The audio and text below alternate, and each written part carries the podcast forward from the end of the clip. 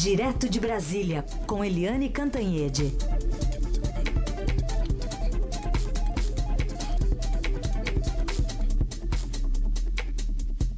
Oi, Eliane, bom dia.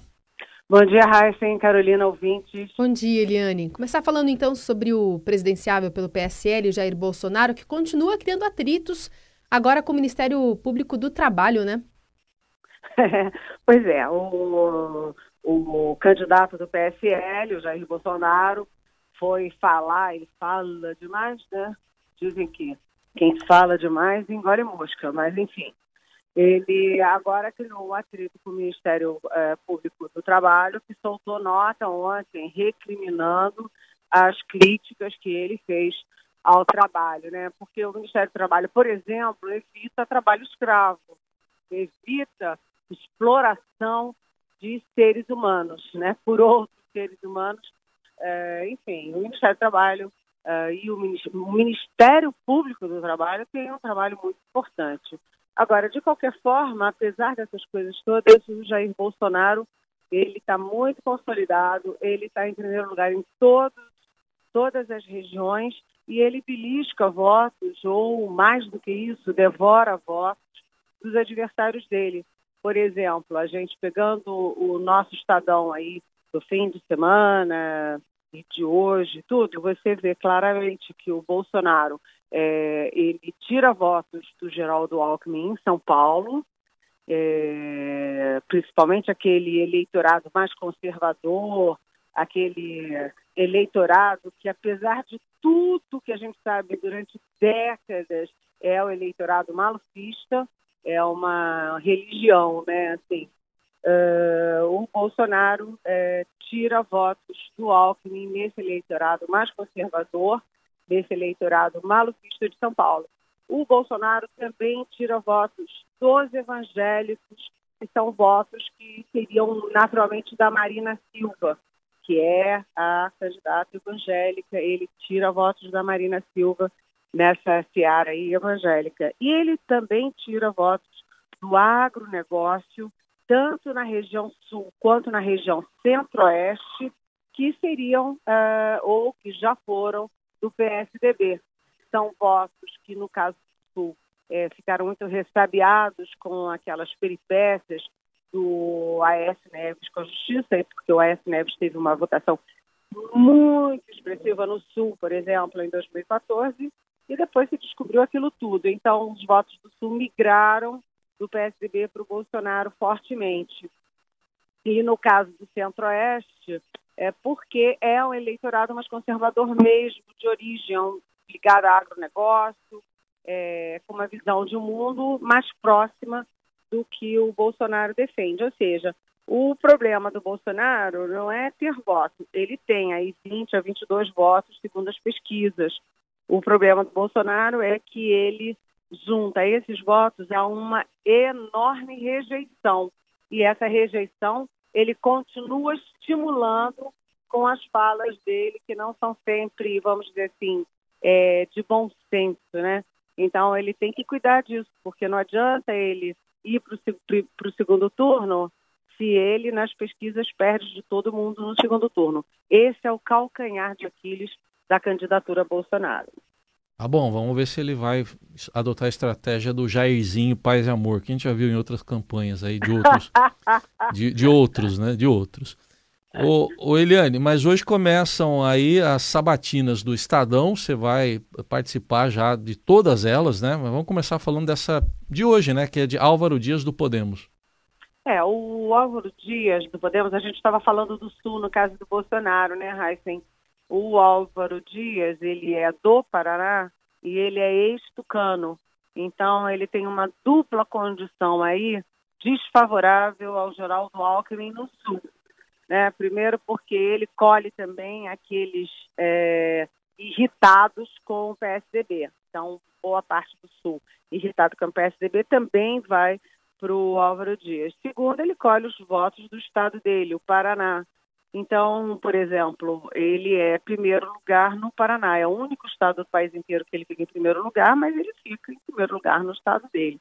Ele foi governador, uh, ele é, foi senador, ele é muito afirmativo e ele defende, por exemplo, uma renovação do Estado brasileiro. Faz uma proposta lá, Juscelino Kubitschek, com 19 metas, é, metas na economia, metas na sociedade, metas institucionais, e é isso que a gente vai perguntar para ele. Como fazer essas metas todas em, uh, em época de uh, déficits fiscais consecutivos? O Brasil tem aí 157 bilhões de déficit. Eu queria saber como é que ele vai fazer para equilibrar as contas públicas e fazer essa renovação do país inteiro. De qualquer jeito, ele foi muito procurado e continua sendo muito procurado, assediado pelo PSDB, que ainda tem esperança do Álvaro Dias em algum momento aderir à campanha do Alckmin. Mas até agora não está aparecendo isso não, viu? Tudo bem, Sabatina começa daqui a pouquinho às 10, né, Helene? Exatamente, 10 às 10 horas, aqui no, na FAAP, em Higienópolis. Eu, aliás, estou indo a pé para lá. Opa! Então tá bom. gostoso de São Paulo. Até porque de metrô acho que você não conseguiria é, chegar hoje. hoje deu problema. Deu ruim, como se diz, né? Ah, é? O que, que aconteceu? Falha de energia no metrô e, e ainda tá um caos aí a situação. Poxa, ainda bem que eu tô indo a pé, tá vendo? Vai a pé, vai a pé que é melhor. Vai a pé. Muito bem, agora 9 horas e 8 minutos. A gente já está em contato com o ministro da Segurança Pública, Raul Jungmann. Ministro, bom dia. Bom dia, bom dia a todos. Bom, a gente vai começar passando a bola para a Eliane Cantanhede, que ela vai participar então dessa sabatina do Estadão com os presidenciáveis. E você pode perguntar já primeiro, Eliane. Bom dia, ministro Raul Jungmann. Bem-vindo à nossa Rádio Eldorado. É, eu queria saber como controlar isso, porque é, fechar a fronteira está fora de cogitação, pelo menos até onde a gente saiba. Mas a, a, situação do Estado, do nosso pequeno Estado do Norte também é muito frágil e a situação dos, dos uh, venezuelanos, nossos irmãos venezuelanos, é desesperadora. Como conciliar essas coisas e num ano de de muita falta de dinheiro. O que, que o governo vai fazer efetivamente, ministro? Bom, Eliane, primeiro vamos olhar a dimensão do problema, da tragédia venezuelana. Eu estive recentemente na Colômbia e conversei com o chanceler colombiano, que me reportou que só lá, na Colômbia, mais de um milhão de venezuelanos já entraram lá.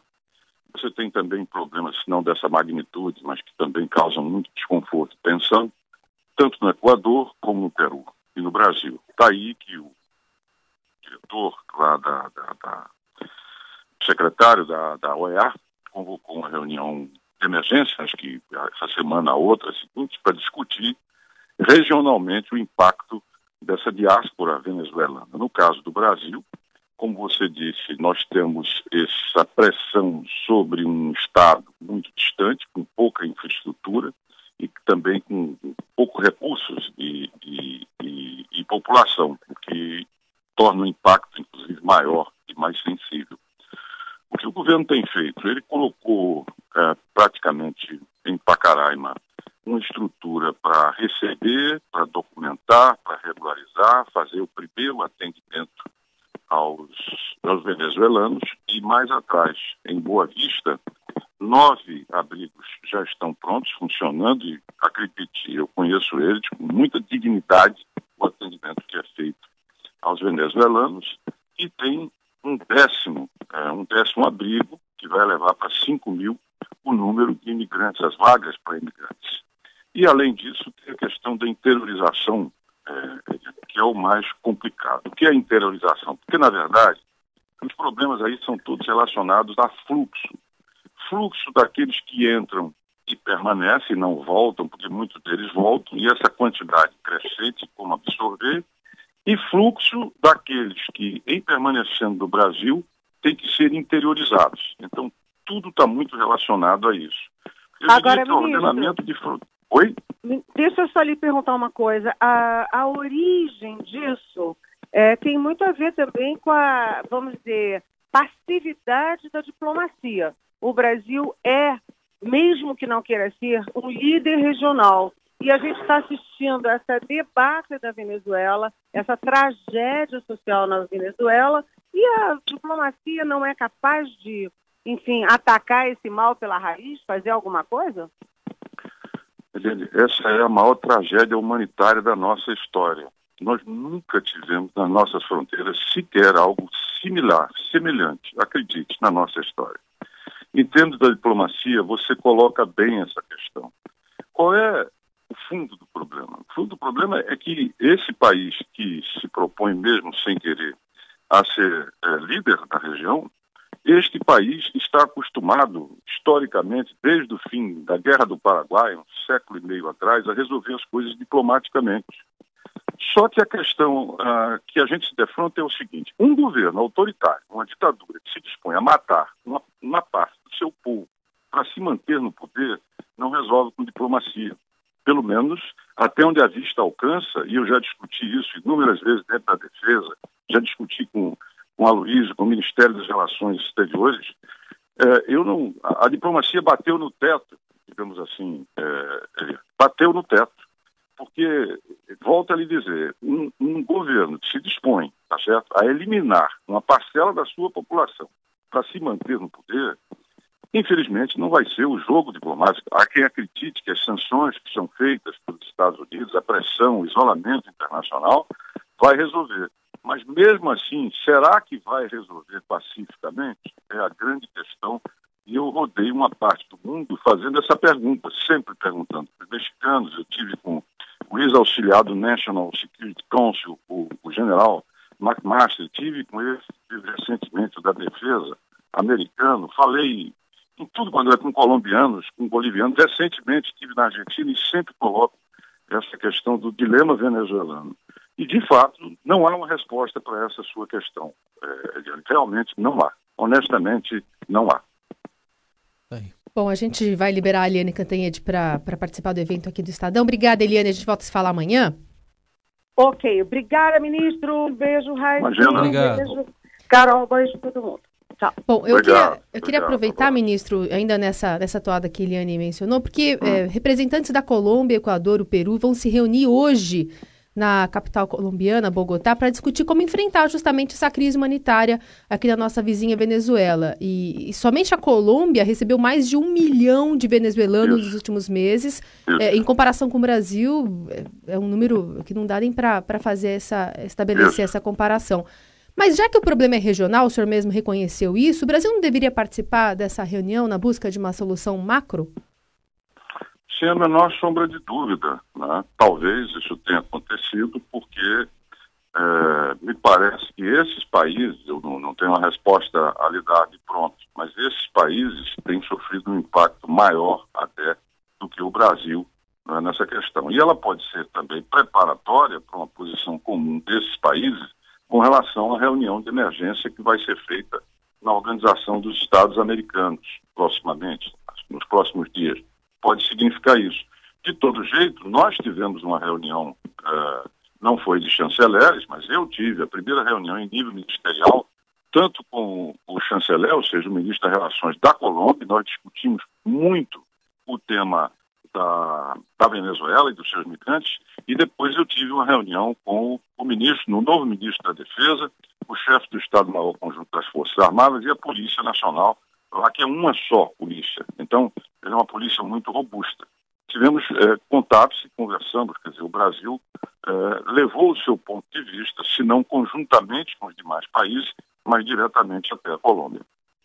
Ministro, agora, é, o senhor citou aí a interiorização. É, até que ponto ela será possível, considerando que o governo federal não tem como obrigar os estados né, a fazerem isso? E até que ponto a campanha eleitoral em andamento pode prejudicar esses propósitos? Bom, a gente está procurando agir, você tem razão, até porque a absorção, no momento em que a economia se recupera lentamente e que você tem uma taxa alta de desemprego, evidentemente que não é uma coisa fácil de fazer, é preciso reconhecer isso. A expectativa é que até agora nós tivéssemos priorizado algo como 2.500 venezuelanos, que foi feito pelo único número que eu tenho, aproximadamente 820. Isso gera um problema, porque é, você tem uma capacidade de 5 mil digamos, 5.500 é, que você pode absorver dentro de abrigo com dignidade. Se ultrapassa esse número, essas pessoas vão para a rua. Se elas vão para a rua, sobrevém a tensão, sobrevém as possibilidades, digamos assim, de conflito. Pensando nisso, foi que o presidente Temer ofereceu à governadora as Forças Armadas através de uma operação de garantia da lei e da ordem, que seria um grande reforço é, para a, todo o estado de, de, de Roraima. Com relação à campanha eleitoral, sim, a campanha eleitoral atua perversamente é, no sentido de acirrar, porque se alguém vai para a televisão e para o rádio que maximiza as dificuldades, porque você tem desconforto, você tem mal-estar, você tem um sentimento de segurança que acontece em qualquer lugar onde você tem interação no mundo afora, é só olhar. E se você maximiza isso, quer dizer, se o problema é X e você para disputar, digamos, eu estou a, a cuidar mais do coraimense e você multiplica por 5, multiplica por 10, você também está multiplicando a percepção do problema. O problema existe. Mas se você começa né, a dizer que ele é 5, 10 vezes maior, evidentemente que isso amplia as reações né, de xenofobia. E, isso maximiza o conflito, sem a menor sombra de dúvida, é muito perverso, porque não dá para fazer política como, sobre uma tragédia humanitária como essa. Eu me lembro, viu, que quando eu tive lá é, conversando com os venezuelanos, eu perguntei a uma senhora, mas por que, que a senhora veio para cá? A resposta dela, me olhando nos olhos, foi assim: olha, lá não tinha comida, não tinha emprego também não tinha remédio. Era vir para cá ou morrer. Diante de uma tragédia dessa, não vale disputar politicamente. É, um contexto que é importante a gente colocar é que a governadora de Roraima é candidata à reeleição, assim como o ex-ministro Romero Jucá, que também disputa a reeleição no Senado, e a gente sabe que a maioria da população de Roraima é a favor do fechamento da fronteira, né, ministro? Uhum. É, e esse impasse vem crescendo também, como o senhor acaba de confirmar, com a proximidade das eleições. Mas como é que se separa, então, um problema é, iminente, que, que é a entrada de cada vez mais venezuelanos, já que a gente não tem um, uma possibilidade próxima de resolver a situação ali na Venezuela, e uma iminência da eleição que deve acontecer daqui nos próximos meses, né? Sim, eu, eu reconheço, sem a menor sombra de dúvida, que esses são todos fatores complicadores. Né? O que fazer? O governo praticamente federalizou essa questão. Você tem 220 homens em Pacaraima das Forças Armadas, 350 das mesmas Forças Armadas eh, em Boa Vista. Eu mandei eh, 120 homens da Força Nacional de Segurança, inclusive estão fazendo patrulhamento ostensivo já em Pacaraima, estão fazendo isso.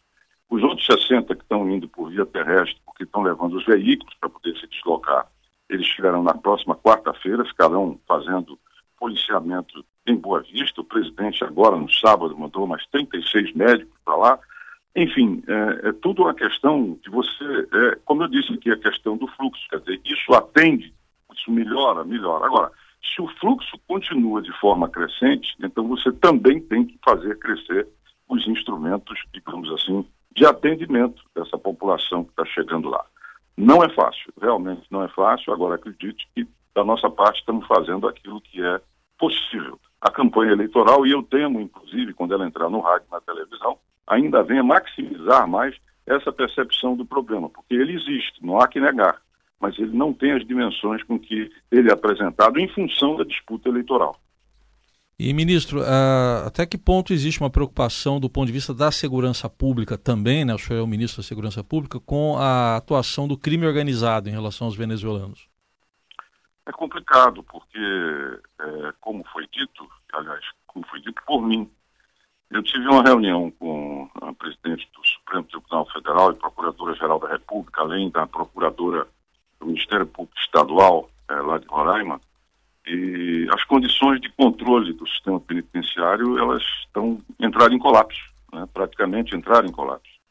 E um dos fatores que levou a isso foi que nós é, fizemos uma transferência de recursos para o Estado, mas o Ministério Público encontrou indício de desvio e bloqueou o dinheiro. Então, nós estamos lá com dinheiro bloqueado, há necessidade urgente de construção de novas unidades prisionais, e, ao mesmo tempo, uh, o que você tem lá é que as facções praticamente dominam o sistema prisional e, inclusive, obstruem a justiça. Ou seja, quando um preso é chamado para fazer uh, uma audiência né, pela justiça, os presos que lá dominam não permitem que isso aconteça.